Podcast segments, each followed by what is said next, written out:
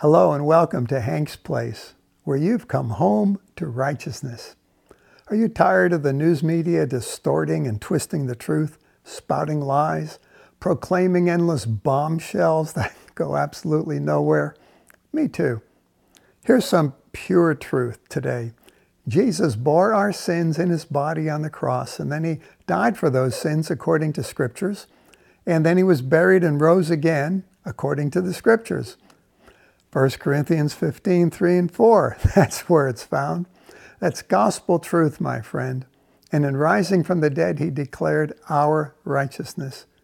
It means his sacrifice was accepted, putting us in right standing with God we believers became totally acceptable to God, not because of our merits or accomplishments, but all and only because of Jesus, our glorious Savior. 2 Corinthians 5:21, one of my favorite verses, reveals what happened at Calvary. He, God, made him, Jesus, who knew no sin, to be sin for us. That is, he became both the sin bearer Lamb of God and the sin offering Lamb of God so we would become the righteousness of God in Christ Jesus. We're in Christ, and in Him we have His righteousness. This is beyond awesome. It's beyond our ability to explain. It's none other than the surpassing greatness of His power and grace toward us who believe. What's it mean, though?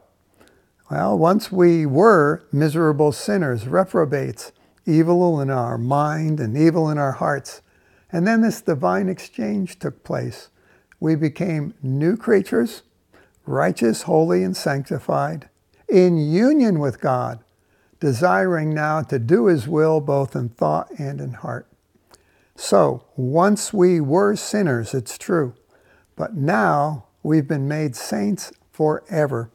So don't refer to yourself as a sinner or a sinner saved by grace, or that your old sin nature is wrestling with your new nature.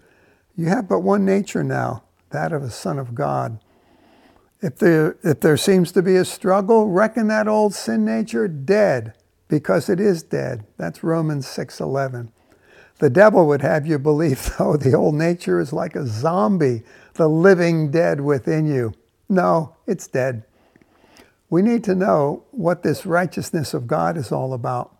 Now, we've run out of time here, so next time we'll begin with Romans and where it says, For I am not ashamed of the gospel, for it's the power of God for salvation to everyone who believes.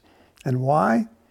Because the righteousness of God is revealed from faith to faith, just as it's written, But the righteous man shall live by faith.